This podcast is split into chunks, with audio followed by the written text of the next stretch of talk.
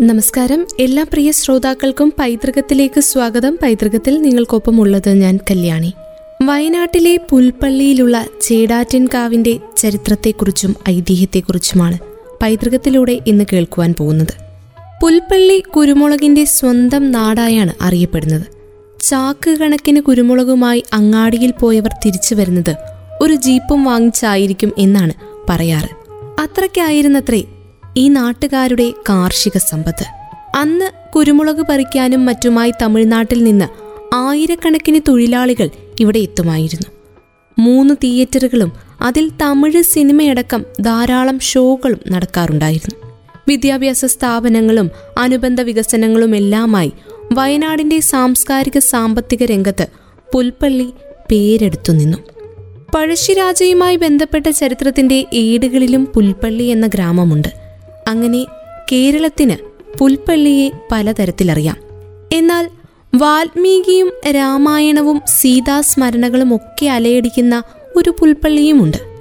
രാമനാൽ ഉപേക്ഷിക്കപ്പെട്ട സീത ഭൂമാതാവിന്റെ മാറിൽ വിലയം പ്രാപിക്കുന്നത് വരെയുള്ള സീതാചരിതത്തിന്റെ പരിസമാപ്തി ഈ മണ്ണിൽ വായിച്ചെടുക്കാം. ഇവിടെ രാമനല്ല സീതയ്ക്കാണ് പ്രാധാന്യമെന്നും പ്രാദേശിക ചരിത്രങ്ങളുടെ കെട്ടുകൾ അഴിക്കുമ്പോൾ മനസ്സിലാക്കാം. കഠിനവ്യതയിൽ നട്ടം തിരിഞ്ഞു നിൽക്കുന്ന സീതയെയാണ് ഇവിടുത്തെ ജനത സ്വീകരിച്ചത്. വയനാടിന്റെ കാനന ഭംഗികളുടെ പരിസരത്ത് രാമായണ കഥകൾ ഉറങ്ങുന്ന പുൽപ്പള്ളിയിലെ സീതാലവകുശ ക്ഷേത്രത്തിലേക്ക് ഇന്നത്തെ പൈതൃകത്തിലൂടെ നമുക്കൊരു യാത്ര തന്നെ പോകാം. വയനാടിന്റെ വനഭംഗികൾ നിറഞ്ഞ വഴിയിലൂടെ പുൽപ്പള്ളിയിലെ സീതാലവകുശ ക്ഷേത്രത്തിലേക്കുള്ള യാത്രയിൽ തന്നെ മനസ്സിലൊരു ചിത്രം വിരിഞ്ഞിരുന്നു. ഇന്നലെ പെയ്ത മഴയുടെ തണുപ്പിൽ നനഞ്ഞു കിടക്കുന്ന പ്രഭാതത്തിൽ സീതാലവകുശ ക്ഷേത്രത്തിലെത്തുമ്പോൾ കണ്ടത് മനസ്സിൽ സങ്കല്പിച്ച അതേ ചിത്രം. പച്ചപ്പ് നിറഞ്ഞ ഗ്രാമീണ വിശുദ്ധി നിറഞ്ഞ ആൾത്തിരക്കുകളില്ലാത്ത ശാന്തസുന്ദരമായ ഒരിടം. ദൂരെ ശ്രീകോവിലിലെ കൽവിഗ്രഹത്തിന്റെ ചുറ്റുമെരിയുന്ന ദീപങ്ങളുടെ നേർത്ത പ്രഭ ആ സ്ഥലത്ത് നിൽക്കുമ്പോൾ തന്നെ കാണാം. ചുറ്റമ്പലങ്ങളില്ല കടന്നു ചെല്ലുന്നത് ദേവിയുടെ ശ്രീകോവിലിന്റെ നേരെ മുന്നിലേക്കാണ്. പ്രകൃതി ഭംഗിയോട് അലിഞ്ഞു ചേർന്ന് ഒരു കാവു പോലെ പവിത്രമായി തോന്നുന്ന ഇടം. സീതാദേവിയുടെ നടക്കൽ കണ്ണടച്ച് തൊഴുതു പ്രാർത്ഥിച്ചു നിൽക്കുന്ന ഒറ്റപ്പെട്ട ഏതാനും ഭക്തർ കൂടുതലും സ്ത്രീകൾ. മന്ത്രോച്ചാരണങ്ങളുടെ ശബ്ദമോ പ്രദക്ഷിണ വഴിയിലെ തിരക്കോ പൂജാമണികളുടെ മുഴക്കങ്ങളോ ഒന്നും ഉണ്ടായിരുന്നില്ല അവിടെ. ഹൃദയത്തിലെ നിശബ്ദമായ പ്രാർത്ഥന പോലെയായിരുന്നു സീതാലവകുശ ക്ഷേത്രത്തിനു ചുറ്റുമുള്ള അന്തരീക്ഷവും മൂന്ന് തട്ടുള്ള ശ്രീകോവിലിൽ മാലകളണിഞ്ഞ പട്ടുചുറ്റിയ ദേവിയുടെ വലിപ്പമുള്ള കറുപ്പ് നിറത്തിലുള്ള ശിലാവിഗ്രഹം. പുൽപ്പള്ളി എന്ന ഗ്രാമത്തിന് അതിന്റെ പേര് കൊടുത്തതുപോലും ഈ ദേവിയാണ് അത്രേ. ഗർഭിണിയായ സീത പുല്ലിൽ പള്ളി കൊണ്ട് ലവകുശന്മാർക്ക് ജന്മം നൽകിയതിനാലാണത്രേ വനാന്തരത്തിന് നടുവിലെ ഈ പ്രദേശത്തിന് പണ്ടുകാലത്ത് പുൽപ്പള്ളി എന്ന നാമമുണ്ടായത്. ഇവിടുത്തെ ഗ്രാമീണർക്ക് ദേവി അമ്മയെ പോലെയാണ്. കാട്ടിൽ ഉപേക്ഷിക്കപ്പെട്ട സീതയും പുത്രന്മാരും കുടിയിരിക്കുന്ന ക്ഷേത്രമെന്ന സങ്കല്പം തന്നെ എത്ര അപൂർവ സുന്ദരം. യാകാശ്വത്തെ ബന്ധിപ്പിച്ച് ലവകുശന്മാരുടെ അടുത്തെത്തിയ രാമൻ സീതയുടെ ശുദ്ധി തെളിയിക്കണമെന്ന് അപേക്ഷിച്ചപ്പോൾ വീണ്ടും ദുഃഖിതയായ സീത തന്റെ മാതാവായ ഭൂമിദേവിയോട് തന്നെ സ്വീകരിക്കണമെന്ന് അപേക്ഷിച്ചു. അങ്ങനെ ഭൂമി പിളർന്ന് അകത്തേക്ക് താഴ്ന്ന സീതയെ രാമൻ മുടിയിൽ പിടിച്ചു വലിച്ചു. അങ്ങനെ സീതയുടെ ജട അറ്റ് രാമകരത്തിൽ അവശേഷിച്ച പ്രദേശം ജടയറ്റ കാവായെന്നും സീതാദേവി ഇവിടെ ചീടാറ്റിലമ്മയായെന്നും ഐതിഹ്യം പറയുന്നു. ജടയറ്റ കാവാണ് പിന്നീട് പറഞ്ഞു പറഞ്ഞ് ചേടാറ്റിൻ കാവായത്. സീതാദേവി ചേടാറ്റിൽ അമ്മയായത്. രാമായണ പരാമർശങ്ങൾക്ക് സദൃശ്യമായ മുത്തങ്ങയുടെ പരിസരത്താണ് ലക്ഷ്മണൻ സീതയെ ഉപേക്ഷിച്ചതെന്ന് മറ്റൊരു സങ്കല്പം. അവിടെയുണ്ടായിരുന്ന ജലാശയം സീതയുടെ കണ്ണുനീർ വീണുണ്ടായതാണെന്നും പറയുന്നു. അതാണ് പൊൻകുഴി. ഗർഭിണിയായ സീത വാൽമീകി ആശ്രമത്തിൽ അഭയം കണ്ടെത്തി. അവിടെ പുല്ലിൽ പള്ളി കൊണ്ടാണ് സീത ലവകുശന്മാർക്ക് ജന്മം നൽകിയത്. പുല്ലിൽ പള്ളി കൊണ്ട ഇടം പുൽപ്പള്ളി. ലവകുശന്മാർ കളിച്ചു വളർന്ന സ്ഥലമാണ് പിന്നീട് ശിശുമലയായത്.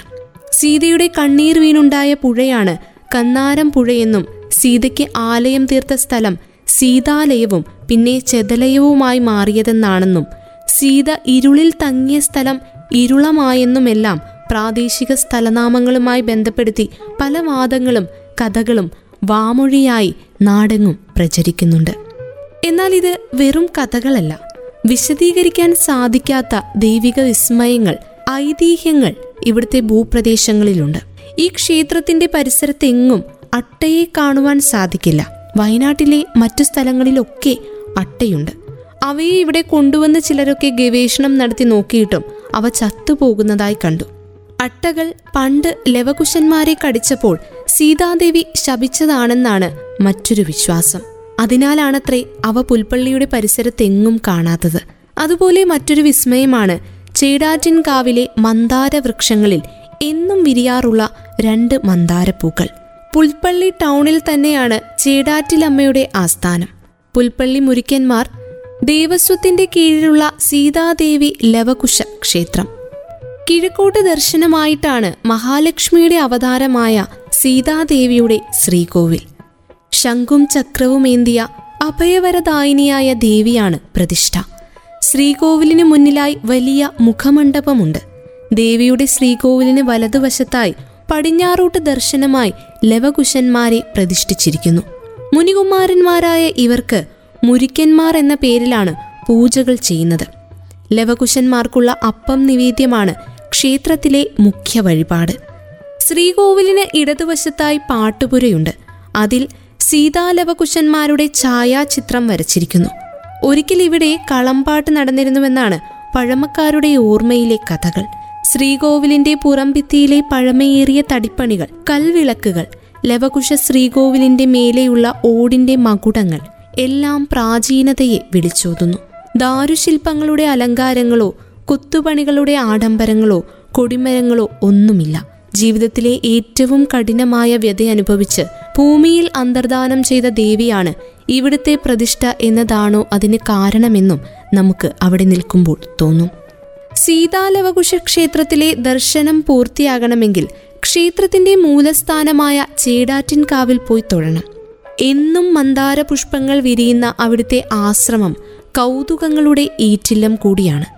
ചേടാറ്റിൻകാവിലേക്ക് സീതാലവകുശ ക്ഷേത്രത്തിൽ നിന്നും ഏതാനും കിലോമീറ്റർ ദൂരമേയുള്ളൂ. വനഭംഗികൾക്ക് നടുവിൽ കാവിന്റെ അന്തരീക്ഷമുള്ള ഒരു കൊച്ചു ക്ഷേത്രം. സീത അന്തർദാനം ചെയ്തെന്ന് വിശ്വസിക്കുന്ന ചുറ്റുപാടും അമ്പലവും. വലിയ കൂവള വൃക്ഷങ്ങൾ അമ്പലത്തിനോട് ചേർന്നു തന്നെയുണ്ട്. കൂവളക്കായകൾ പൊഴിഞ്ഞു വീണ് കിടക്കുന്നു മുറ്റം നിറയെ.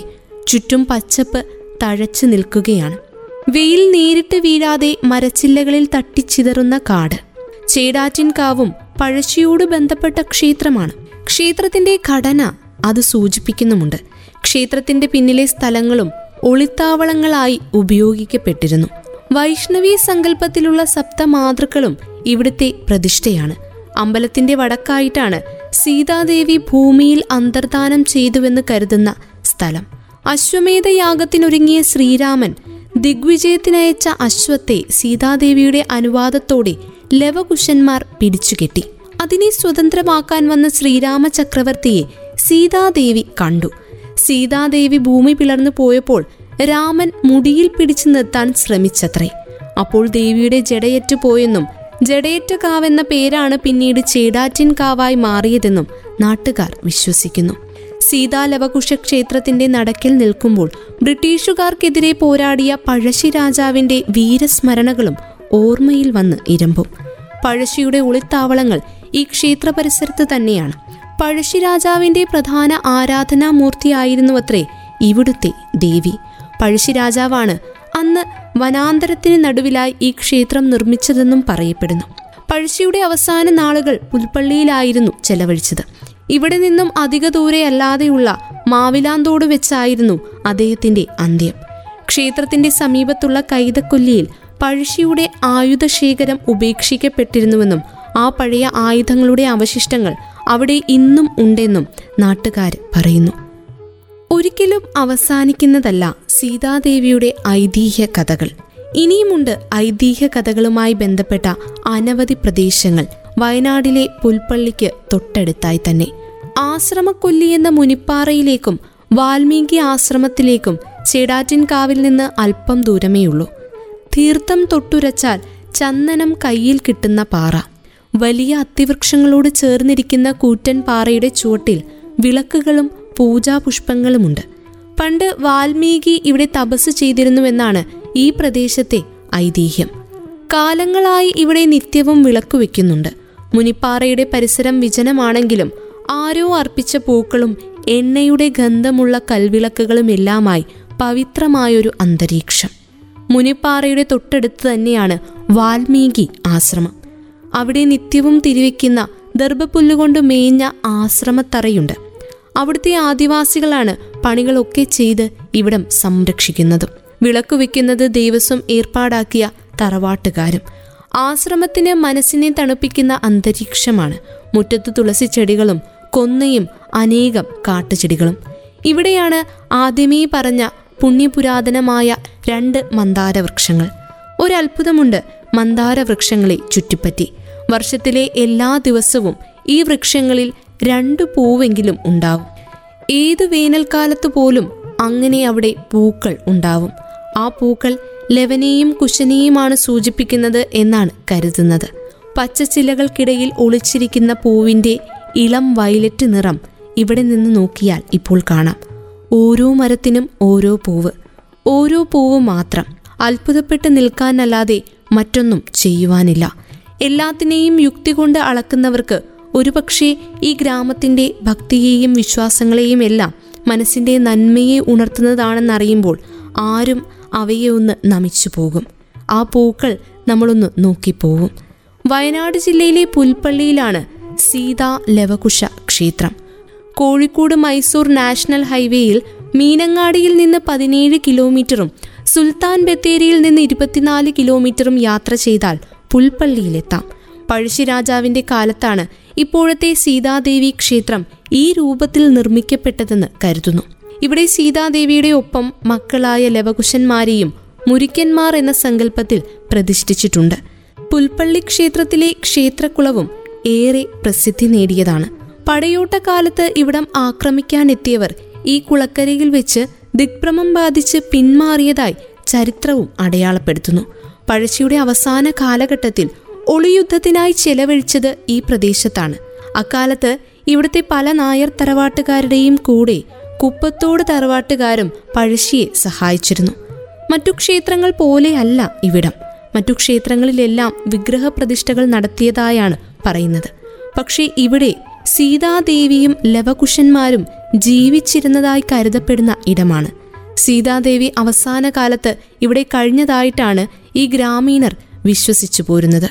വയനാട്ടിലെ പുൽപ്പള്ളിയിലുള്ള ചേടാറ്റിൻകാവിന്റെ ചരിത്രത്തിലൂടെയും ഐതിഹ്യത്തിലൂടെയുമാണ് ഇന്ന് പൈതൃകത്തിലൂടെ നമ്മൾ സഞ്ചരിച്ചത്. ഇതോടെ പൈതൃകം പൂർണമാവുകയാണ്. വീണ്ടും അടുത്തയാഴ്ച മറ്റൊരു പൈതൃക ഭൂമിയുമായി നമുക്ക് ഒരുമിക്കാം. ഇത്രയും സമയം പൈതൃകത്തിൽ നിങ്ങൾക്കൊപ്പം ഉണ്ടായിരുന്നത് ഞാൻ കല്യാണി. തുടർന്നും കേട്ടുകൊണ്ടേയിരിക്കൂ radio Mangalam ninety one point two. നാടിനൊപ്പം നീരിനൊപ്പം.